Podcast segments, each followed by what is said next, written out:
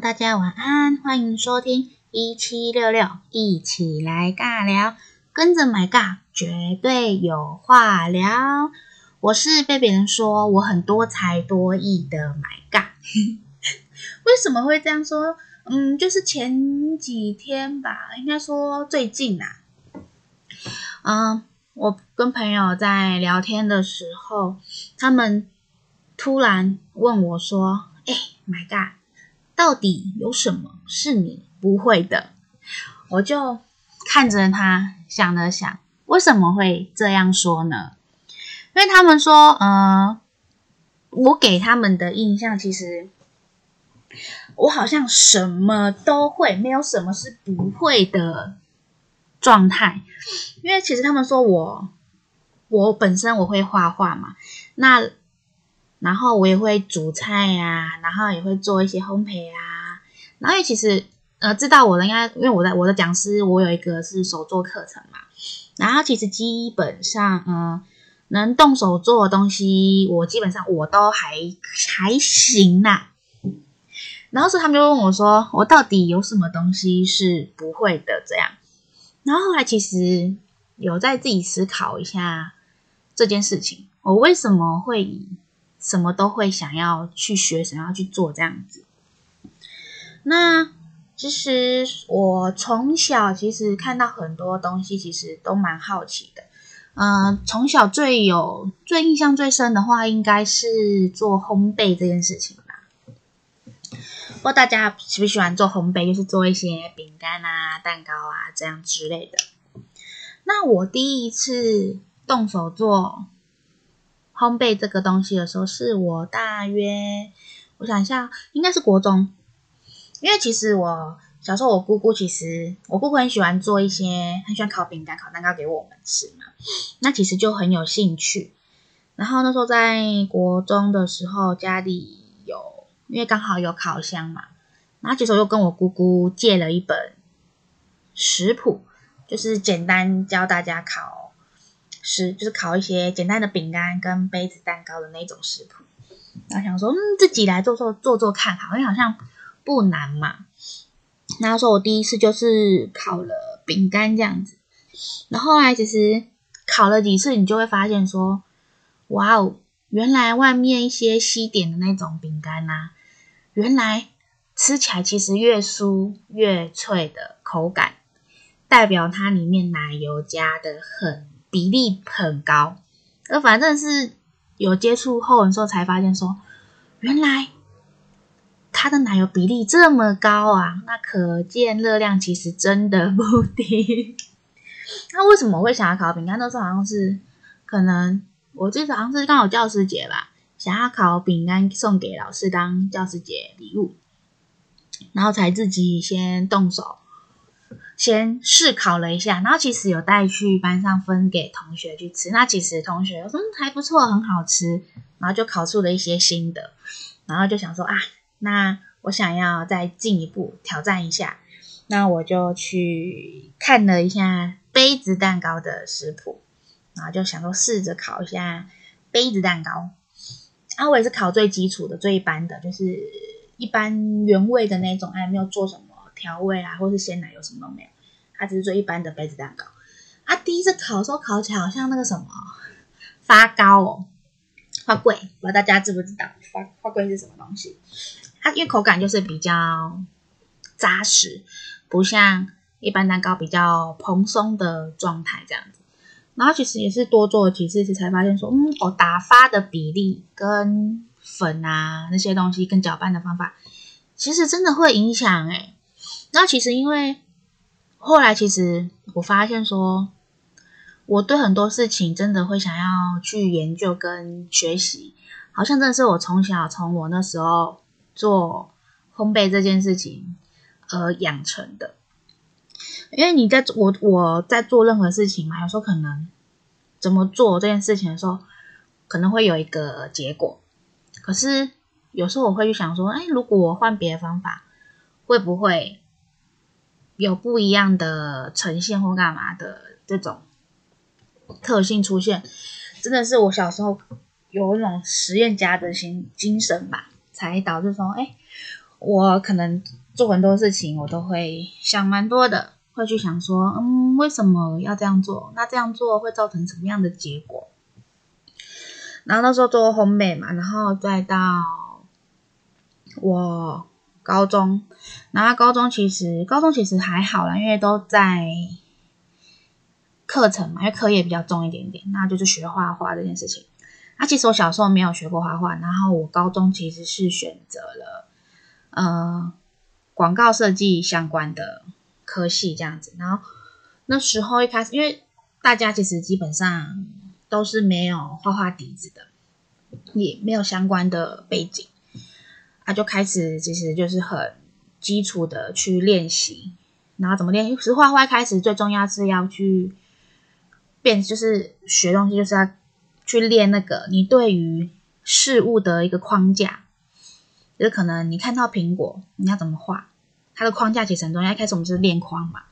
然后再来是分辨一个物品的明暗度。所以开始是学素描，就大家说一开始会画都会学素描，就是你要去分辨那个物品的明暗度，明暗度分辨出来，你东西就画的立体，而且就会像。所以开始那时候觉得一开始就是要画素描这件事情。然后素描画完了，开始在练色彩嘛，还有颜色不一样，去分辨明暗度啊，怎么用一支颜，有一支可能用一支同一支颜色的颜色的笔，然后怎么去分辨出明暗度，然后怎么去混色什么之类的。那所以我画画的话是在我高中的时候学习到的嘛。然后再来大学后，我有参加社团，然后我大一的时候选择了一个社团。我是选择音乐性的，那其实我蛮喜欢音乐这件事情，因为是小学那时候，小时候其实有参加过乐队，就是以前升旗啊，旁边不是有乐队的那种啊，现在的好像没有，都是放音乐背景啊。我们那时候其实是有现场有乐队的那种，所以那时候我参加乐队，然后一些子弟队，其实还蛮喜欢音乐这些东西的啊。那时候接触到是直笛嘛，大家可能。小学都有接触到的，就直笛啊。我参加乐队的时候，那时候有稍微碰到一个蛮好玩的一个乐器，就是手风琴。不知道大家知道手风琴什么？就是它一边是你要去想象风，就是有个风箱概念，你要去拉，然后把空气打进去，然后另外一边很像钢琴那种键盘，啊，因为一只手你要打打打那个风进去，啊，按那个钢琴键盘才会有声音，然后说它是手风琴。这是我小时候碰到比较特殊的乐器，就是这个跟这手风琴跟直笛。然后再在接触乐器的时候，就是大学。然后因为其实对于乐器，其实一直蛮有一个兴趣存在。那其实我自己本身有学自学吉他，就自己去买一把吉他，然后买了一一本那个乐谱，然后自己自学这样。可是因为其实买他的手掌的。手指头比较短小，那其实我我自己在学吉他的时候，常常很多和弦我会按不好，就是就是没有按好，没有按紧，然后其实刷起来声音就会闷闷的，很不饱和、不饱满这样子。然后来大学那时候，刚好因为学校有一个社团是乌克丽丽，我不知道大家知道乌克丽丽什么，它就是比较小把。然后它是四条四条弦的，然后那时候刚好有一出偶像剧还蛮红的，然后那个男主角是弹着乌克丽丽在唱歌这样，然后那时候乌克丽超红的，在学校那时候也蛮红，还蛮疯的，所以那时候我就学了乌克丽丽这样子。然后因为其实我大学四年嘛，其实我都参加学校的社团，还有系学会跟学校的学生会这样。然后担任都都是担任干部嘛，然后其实，在干部里面，我们常就是当干部，然后都会办系，跟系学会办系上的活动嘛。然后学生会的话，会办一些比较全校性的、比较比较大型性的一些活动。然后，其实在这些活动中，其实也学到蛮多东西的，因为不管是行政上跟一个活动，你要怎么去跑那个流程，或是我们事先的一些筹备，其实。我真的觉得学校社团带给我蛮多在社会上会运用到的运用到的东西。嗯，其实社团对我来讲就很像一个小型的社会嘛。那其实学校的社团很多嘛，不只不只是只有可能我们一个社团，然后是一个系学会这样子。它其实就很像社会的不同的公司、不同的部门。如果以用公司来讲好来讲的话，不同的社团跟不同的系学会，就像公司里面的不同的部门、不同的组别，然后组别之间、部门之间，你要怎么去沟通，要怎么去合作，那真的都这些真的都是很有技巧性的东西。那我真的觉得。学校在我在学校社团中，其实让我学到蛮多这些事情的。然后，因为其实我在学校社团系学会那时候，啊，我系会跟学生会的时候，其实都是担任秘书的职务，就是比较处理行政上，然后协助我们会长处理一些事情嘛。所以，我有很多文书的能力都是在我担任。秘书这个职务的时候，这个职务上的时候训练出来的，因为因为常常要做一些会议记录嘛，然后还要整理资料，所以逻辑性有些要蛮强的。啊，我也是因为在那个时候训练出，说是训练，可能说有时候可能我本身其实也蛮适合做秘书这些这个职务的，所以在那时候在西学会、学生会的时候，其实嗯、呃、还蛮活跃，就是蛮得心应手的吧，就是可以。处理的蛮恰当的，那其实也多学到蛮多跟人沟通，因为其实因为不只是，尤其是在我在学生会的时候，其实不只是要对自己我们自己里面的组织的干部去做沟通嘛，那其实因为我们还是要对外，那我们对外主要是跟其他系学会、其他社团的干部们啊，跟伙伴们要去做一个沟通，那。真的是呢，也是那时候，其实跟大家如何要跟人对谈的技巧，也是在那个时候慢慢开始累积起来的。我不知道大家有没有玩过社团的经验，各位听众，在大学的时候是高中的时候有没有玩社团的经验？那大学跟高中的社团带给你们到底有什么的影响力啦？其实我蛮想要知道大家对于社团。的看法到底是怎么样？所以我今天特别想要跟大家聊聊了这个事情，因为其实我觉得影响我最多的是大学社团的生活，给我影响其实真的还蛮多的啦。其实我最印象最深刻的是我，因为我大三、大四都是参加学校的学生会社团。那因为两年都是担任秘书的职务，就是有人问过我说，我大概待了两年，我不会不会都是很无聊啊，做同样的事情。是那时候有一个体悟，就算我连续两年都是做同样的职务，可是我真的是学习到不一样层面的事情。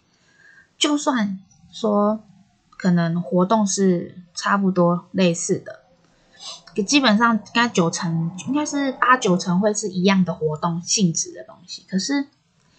从中很多技巧跟一些处事的方法，我两年真的是完完全全不一样诶。其实那时候第二年的时候，我以为我说我可以蛮得心，很得心应手处理那些已经做过的事情嘛，可能就是不会那么不熟悉。可是真的是你在遇到事情的时候，你真的发现说，诶明明我去年也做过一样的事情，为什么今年我会有不一样的体悟？那到底有什么样的体悟呢？那就下段节目中，让 My God 再跟大家好好的聊聊，我到底在大学社团的时候学习到了什么些东西呢？那我们就先进段广告，听个音乐休息一下喽。下段节目中再继续回来听 My God 继续。尬聊，自言自语喽。Hello，欢迎回到一七六六，一起来尬聊。我是东学西学的 My God。刚刚前段节目中说我在我学生会两年，我到底有些什么样的领悟或体悟，学习到了些什么？其实我觉得在参加社团这些活动的时候，其实。除了学习到做事方法跟解决事情的能力，跟交到朋友之外，其实我觉得学习到沟通这件事情，因为其实每天都会接触不同的人嘛，不同的事物嘛。那因为主要学生会的话，他会比较想要对外去跟其他系学会跟社团要去做一个桥梁跟沟通的，所以每天就会有一些要与人去讨论啊，去对谈的事情要做。所以在那时候，其实就学习到说，哎，嗯、呃，可能面对不同的人，你要该用什么样的态度跟一些思考方式，怎么去跟人家做对谈。呃，很多人说我其实会很会看，会看一些场合去讲一些话，这样子。其实我觉得那是我在社团的时候学到一些，应该说是学会看人脸色这件事情吧。有时候什么场合该说什么话，其实还蛮重要的。虽然说有人常说，哎，要勇于表达自己的，要表达，要勇于表表达自己嘛。可是有时候真的有些场合，好像就真的不太适合。有时候小时候在家里呀、啊，常常会听到大人就是在说啊啊，要看场合说话，不要乱讲话，小孩子无耳无嘴啊，那什么什么什么之类的。其实小时候也是懵懵懂懂的听大人在讲这种事情，而且真的是长大之后遇到了不同的一些事物的时候，才慢慢体会说，有些话好像真的不该直接坦荡的去诉说，因为有人可能会没办法接受你那么直嘛。虽然有些我的一些学姐学长上说，嗯，直一点又没有关系，可他们就历他们历练比较多嘛，常常说。说话直一点又没有什么坏事，我干嘛？我也觉得是没什么坏事啊。可是有时候真的要保留一些话语，对，说话真的是一门艺术。到现在其实我还在学习这件事情，因为其实我曾我之前也说过嘛，就是我是很容易想很多的人。我在讲话之前，其实我会思考蛮多事情的，尤其是可能要回馈人家一些意见的时候，我会思考蛮多的。会觉得说，嗯，我这样子说好不好？我这样子讲的话，会不会让他误解或是误会，然后让他可能一些信心受挫这样子？因为我，因为我大家知道，我工之前工作是就是带学生嘛，啊，有时候真的会想蛮，就是怕给学生太直接的打击，他们会没办法承受。可是我后来其实慢慢也改掉，我觉得。该让他们面对的，其实要面对。可是我可能会换个方法去说话，这样子。所以我说，大学社团其实给我很大的学习，就是在沟通这一块层面上。然后再来开始出社会嘛。然后我一开始有接触到，我有一份工作算打工嘛，算吧。它是比较偏向芳疗跟一些精油这样子。然后，刚吴老师他其实有学一些比较心理学层面的的领域，那其实有跟他接触了一点点，他觉得哎，还蛮好玩的。因为老师啊，我那个老师其实也有把我抓去做个案分析，他刚好做一些练习。那我觉得，嗯，这个层面也是蛮好玩的。然后其实就开始接触一些精油上的一些应用，应用在我们生活上啊之类的。然后如何运用芳疗，然后让放松自己情绪，舒压自己一些可能生活比较压力大的方面，然后运用可能一些在我们一些可能比较哪里不舒服，可能比较头痛啊，我可能是适合做怎样的按摩舒压这一层面，那其实也有接触到一点点。然后后来再回去学校工作嘛，我去进学校，进学校工作。然后，其实在学校工作的时候，其实，呃，除了带学生做一些服务性质嘛，服务性的的活动，然后私下其实也在培养一些很多的兴趣。他其实说过，之前我之前除了做烘焙之外，其实我在我出社会，其实偶尔也会玩玩烘焙。其实还我们说还做什么啊？就开始做简单的，是不用烤箱的，像布丁。然后用蒸的，或是用水，就是电锅蒸啊，跟或是用平底锅去有点半烘烤的概念，然后去自己去做，就是专磨一些好玩的事情，那不一样的烘焙啊，干嘛干嘛什么之类的。然后其实后来也有在自己试我试玩那些指甲彩绘。我有一个学我自己开工作室的一个学姐，啊，她也是跟我一样学相关背景，就是多媒体设计的。啊，有有几次我会固定让她每个月让固定去找她聊聊天，然后做指甲彩绘这样。啊，她那时候其实还问我说：“诶，其实你我也蛮看你应该也蛮适合做指甲彩绘这件事情。”我说：“嗯，怎么说呢？”她说：“其实学我们会我们会画画的人，其实学指甲彩绘会蛮快的。”那可能因为会画画嘛，所以有那个习惯或干嘛。那所以其实我曾经也想过，嗯，我好像可以来去考个美甲师的证照这样子。我真的有思考过这这件事情。其实，在我要转职前，好像有认真考虑过这件事情。也许哪一天我讲师就多了一个身份，我就多变一个多一个美甲师的身份存在这样子。也许咯，依照我这种那么。喜欢学习不一样事物的人，可能我会多了一个美甲师的专诶兴趣啦。我不敢说是专长啦，因为其实学很多东西，你真的要去专精，要花很多的时间啦。可是因为我比较好学、好奇很多事物，所以我会到处去学一些东西。可能说我不会很专长，可能可是我当做我一个自己的兴趣这样子。而且我觉得。把这件事情当做兴趣的话，其实会有不一样的心态去面对。就像其实我的一些朋友问过我说：“嗯，我为什么工我去我学多媒体设计嘛？那我为什么我的工作不直接就是做这这一个行业这样子？”那其实我只嗯，我给他们的回答都是说：“嗯，我觉得做设计这件事情，我把它当做兴趣的话，我做的比较开心。”因为其实，在我们这个行业，其实很常要做可能赶图吧。如果学设计，应该常常要赶图啊，熬夜，然后可能要面临一些客户对于设计有不一样的体悟跟美观感。所以我觉得这件事情，呃，设计这件事情对我而言，我觉得当做兴趣的话，我真的做的比较 开心。所以。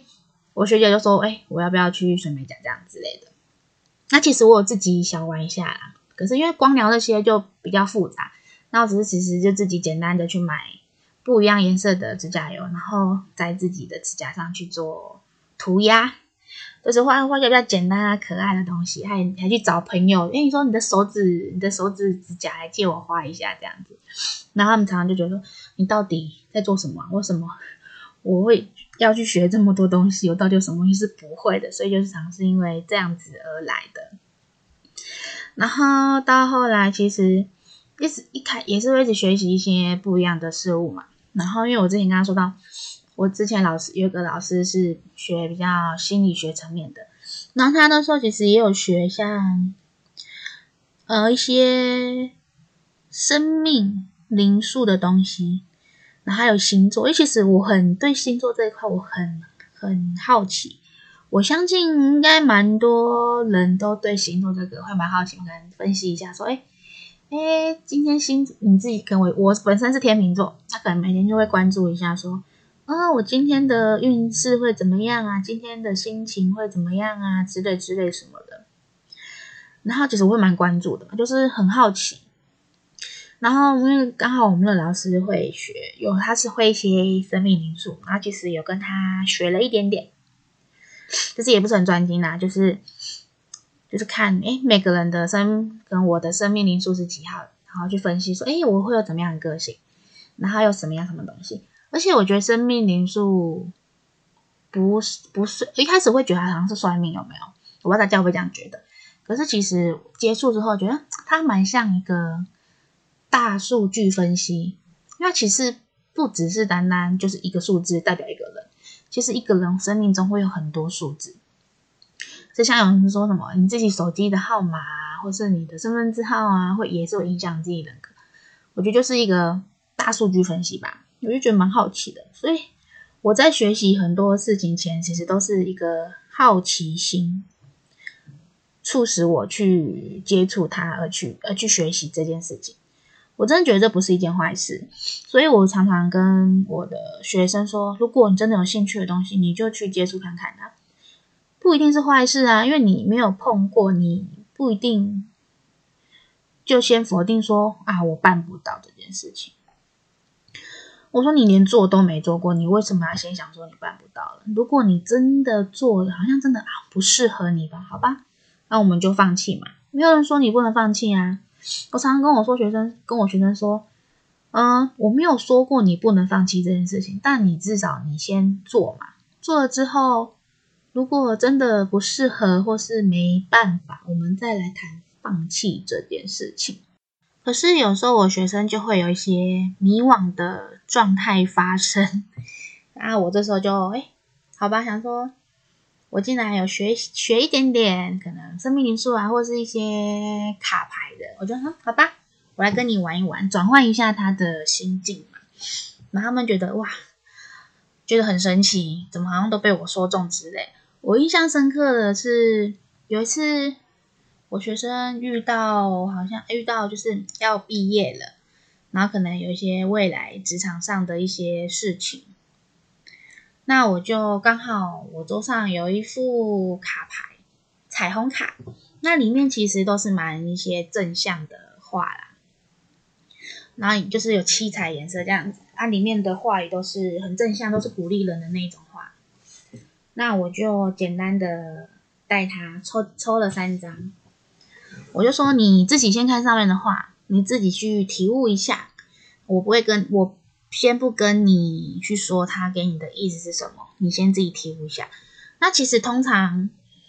嗯、我不用跟他去多聊什么，他看着卡牌就会蛮有感觉的。然后我最印象深刻的是我那位学生是女生，小女生，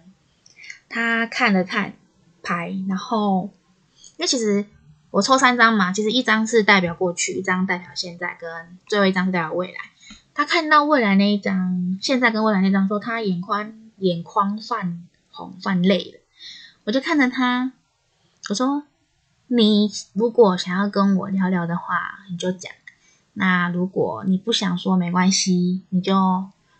把这把这三句上面卡的话就放在心里，你回去自己好好思考一下。”所以有时候我跟学生接接近，也是因为。我接触到了一些不同的事物，就是我学习到的，学习一些可能比较心灵、心灵层面的东西，然后进而拉近我跟我学生的距离。所以我学生有时候蛮喜欢来找我聊天，虽然有时候不一定是聊聊感情啊，或是聊什么，就是就蛮少喜欢找我聊天的。我曾经有个学生跟我说过，他很喜欢没事的时候就进我的办公室，然后坐到旁边。哪怕只是坐在旁边划手机，没有要跟我讲什么，他也觉得那是一个很放松的情境跟环境，所以他就说啊，我很喜欢每次进来就坐到我的位置旁边，而且我旁边有个抽屉，永远都有食物在，他就进来就自己说，老师，我要吃这个饼干，我说你自己拿没关系，所以学生就还蛮喜欢。就是进来办公室嘛，所以我觉得说，诶，学习的东西，就是我学习一些不一样的东西，嗯，好像都可以应用在到我的，不管是生活，或是在我的工作上，跟我的一些人事关系处理上，好像都运用得到耶。所以我觉得，嗯，多学一些东西，好像没什么坏处。那我到底还到底学了什么呢？下段节目中，我再回来好好告诉大家喽。那我们就先进一段广告喽。下段节目中见，拜拜。Hello，各位听众，欢迎回到一起来尬聊。我是不断好奇又学习的 My God。嗯、前面说到我会做烘焙嘛，然后做菜，然后画画，然后会乐器。然后学了一些情绪、身身心灵层面的一些东西，然后还有指甲彩绘啊之类之类的这些等等。那其实我到现在其实看到很多东西，其实也是一直想要不断去学习这样。那我之前前阵子有说过，嗯，我今年其实有两个目标，我想要考到一张，有两张证照，一张是就是有关芳疗应用的证照，然后另外一个是和谐粉彩的教师认证这样子。那其实我我朋友其实有问我说，My God，你。为什么想要这样子一直不断的去学新的事物？就像我现在我在做广播这件事情，也是一件新的事物在在做嘛。那其实对于我而言呢、啊，我真的觉得学习新的事物其实真的很重要，因为其实对于人生的很多观点啊、观念啊，其实会不断的去改变。像可能以前我觉得我不敢在台上讲话这件事情，我还在对我大学之前，我真的是大学就是开始接触社团，然后开始接触比较多人，说开始敢站出来去讲话嘛。其实以前真的不敢，都是默默的在台下，像可能分组报告啊，我都是可能帮忙做。做简报啊，然后收集资料啊，分析的那种啊，其实我比较不敢站在台上去讲话这件事情，个别说是可能出来当讲师这件事，或是我在台上主持这些等等的，真的很多是你开始学习很多事情后，你开始会去做一些改观。就像我开始当讲师，我曾经也去当过很就是大型的比赛活动的司仪，当主持人。他开始可以侃侃而谈的去说出一些东西，然后开始有内容可以跟大家分享，可以很自然的去诉说我一些我经历过的一些事情，不管是跟小朋友啊，或是大朋友这样去分析，这样子，真的是我不断的去学习新的东西的时候，我开始会有不一样的经验跟体会。然后像我这两个月，其实有开始每天。持续做一件事情，我每天会画一张图画，其实我把它当做是日记来来做，因为我之前有我学姐她刚好小麦小麦那个我们的小麦大哉问的主持人小麦，他之前在写论文的时候，我去帮他，我是他的受访者啊，他是在做缠绕画这件事情，然后画画画缠绕画这件事情。然后刚好有一个题目就访问到，就是对于每天画缠绕画这件事情的一些想法。然后其实我的想法，当下的想法是，好像在画你每天的心情一样。那其实画画对于我，对于我来讲，嗯，不算难。可是要画什么，真的是要思考嘛。可是其实当下，我就逼自己说，不要去思考太多事情。就我就直接，我今天遇到什么我就画什么，反正没有对错嘛。这是我自己的创作，是我自己的心情，我就把我自己想要画的东西把它给画出来。然后在差不多两三个月前，就是想要做这件事情，因为想说，嗯，好像可以来每天来画画这件事情。因为说写日记，其实有写日记的习惯，可是有时候常常很累，有没有？然后就会懒得去写日记这样之类的，然后要写文字就觉得好累，每天可能有一天好累到家就觉得啊忘记写，然后一天忘记两天忘记，啊你可能这个习惯就开始消失了这样。然后想说啊逼自己每天画一张图，然后其实我也很感谢我的小小麦学姐，因为我开始画图四五天之后，她其实有来问我说，哎，我们来创一个粉丝专业或是 IG。来 po 我们的每天画的小图，然后他说，我就说，他就说我画图嘛，然后他就帮我加文字写文章这样子，然后就马上就开始合作，然后其实也持续两个月了。那我也很感谢，因为我学姐找我合作这件事情，所以让我有一个理由吧，逼自己每天一定要画一张图，然后画着画着，其实也变成一个习惯。就把它当做一个日记概念来写，这样。所以很多的事，我真的觉得是靠着不断的去学习，然后去尝试，然后学习新的事物，然后对你人生其实会蛮多的改变跟改观。那就像我每一次可能当讲师前，其实我在上课前，其实我会思虑啊，思考很多事情，常会想说，嗯，我这样上，我这样上会给会给小朋友什么样的感觉，或是他们听得懂还听不懂？然后我如果对象小朋友嘛，可是今天如果换成是大人呢，他们又会有怎么样的思考方式跟什么样的思维？这其实一直是我不断去思考的事情，所以我在每次。上课前啊，在弄我的简报的 PPT 跟我的讲义前，其实会思考很多很多很多。像我应该有提到说，我之前在做线上课程这件事情的时候，我在写课纲的时候，其实就脑海就是在思考了很多事情。会说，嗯，这样这样子上课的话，对于学生的接受度到底好不好？他们能学习到他们想要的东西吗？他们可以。直接上完今天的课，就把我教的东西拿来做运用嘛？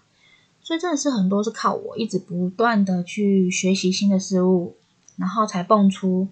很多不一样的东西。我之前有一个我有一位老师他说过，因为因为投入，所以你会很用心做这件事情。那也因为用心，你会去创造出更多不一样的事情。所以我真的觉得。现在小朋友真的真的可以多多学习不一样的人事物。你真的有兴趣，你就勇敢的去尝试，不要害怕去说啊，我到底办不办得到？啊，我可以吗？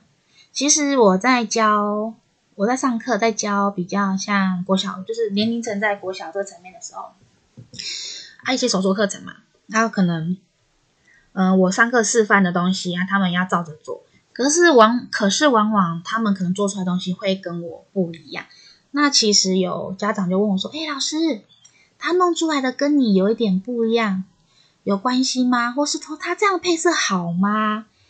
我都直接的跟爸爸妈妈说：“那是小朋友的创意，我们不要局限他。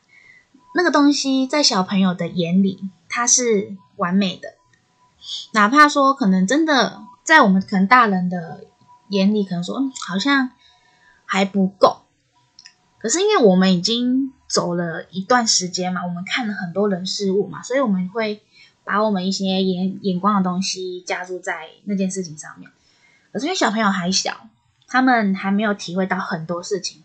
所以现在那些东西对于他们而言，可能是他们眼里中是最美的。就像爸爸妈妈在我们小孩的眼中都是最伟大的、最辛苦的。他们因为。他们现所接触到的人事物就只有我要局限一点点嘛，所以我常我会直接跟爸爸妈妈说，没有关系，小朋友做出来的东西都是他们觉得最完美的。如果真的想要改进的话，我们可以再慢慢去引导说，哎，小朋友你会这样子做，那如果我们把它换个方式，你觉得会变成什么样子呢？所以我在教小朋友的时候，其实我会以这样的方式去做引导，我想让他们去创造出他们。脑海中的东西，因为其实我有时候真的觉得，有些